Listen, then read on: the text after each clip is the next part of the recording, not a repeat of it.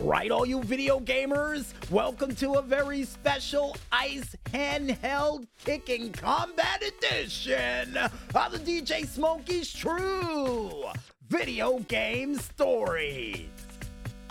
And with a title like that, and to celebrate well over 500 episodes of this said show, we decided to go with the video game none other than Mortal Kombat Deadly Alliance Advance, which was the Game Boy Advance version of Mortal Kombat Deadly Alliance for the console.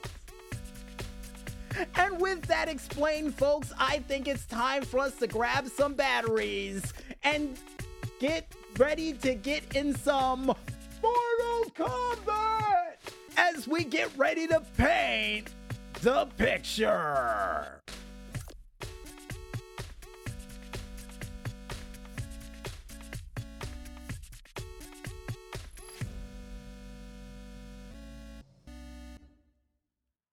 Right. This video game story began one fateful day when my mom came over to my grandma's house and gave us gifts.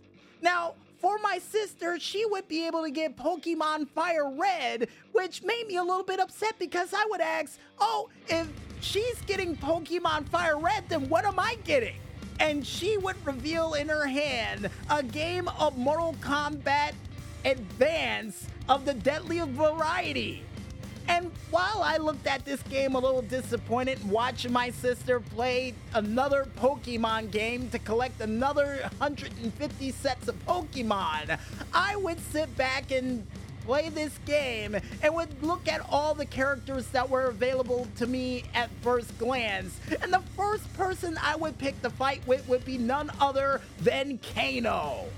And while I was using Kano, doing the ball attack, laser beam eye attack, and just trying to learn all the combinations, when it came down to the point where they would say, Finish him, I would be able to do Kano's fatality, where he would just run up to a guy, rip out lungs, rip out his heart, and then just rip out his brain for him to just sit down there on the ground.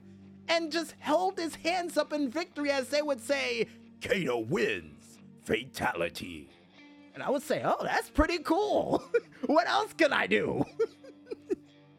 and while I tried to figure out what else I could do, I would run into other classic characters from the list, including Kenshi and even none other than Scorpion. And yes, in that version of the game, he would say, Get over here!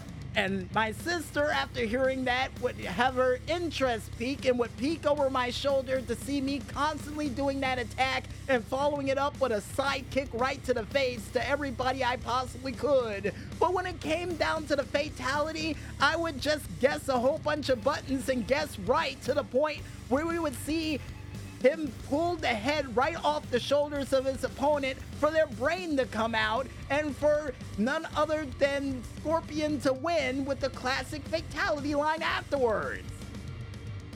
Now, I would be able to see all of the cool fatalities for all the characters for the game, and each one of them just as unique as the last one, but not as unique as the one I would see for a character that went by the name of Frost.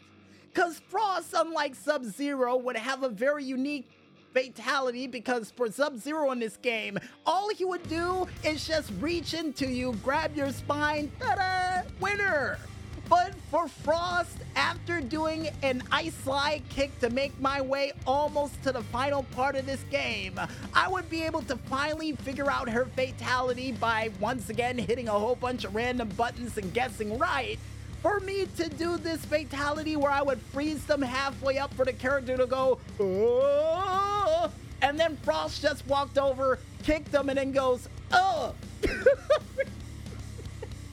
and after it said Frost wins fatality and me just sitting over there laughing, I would immediately tell my sister, hey, hey, hey, sis, come over here. You gotta see this. You gotta see this.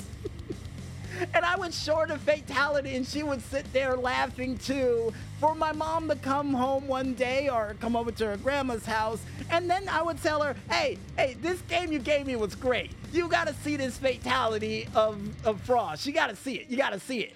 And after ice sliding my opponent, causing them to slip onto the ground, I would be able to perform the fatality in front of my mom. For my mom to sit there and laugh and then at the same time say, That's it? And I would say, hey, what do you expect for a game like this? You, you're not getting much, but at the same time, it's absolutely hilarious. But after showing them all the different cool fatalities, no pun intended, that I could do with Frost and moves that I could do, I would finally earn up enough coins to make my way straight to the crypt and unlock a very cool, I guess, ice version of the outfit of Frost that made her look transparent. And I would say, oh yeah, I'm gonna use this and I would be able to use that said costume while facing off against other fighters in some form of combat survival mode where I would constantly do the ice slide attack and more or less singing MC Hammer's Can't Touch This as I would continue to slide across the ground, taking out person after person after person, all the way until I got to Quan Chi. And Quan Chi, who really did not like that ice slide ability, would decide to use his Kamehameha version of a Skull Blast attack to stop me from sliding on the ground with the said ice attacks and stop me cold in my tracks.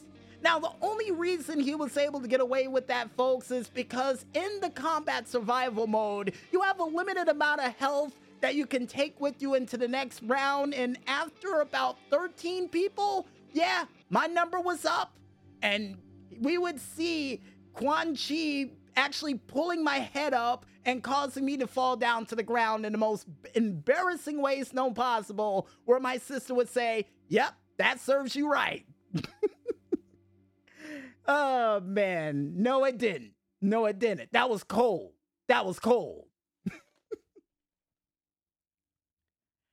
And I guess with that said, folks, wraps it up for a very special Ice Handheld Combat Fighting Edition of the DJ Smokey's True video game stories. And with that, we'll be back with more right after this. So stay tuned.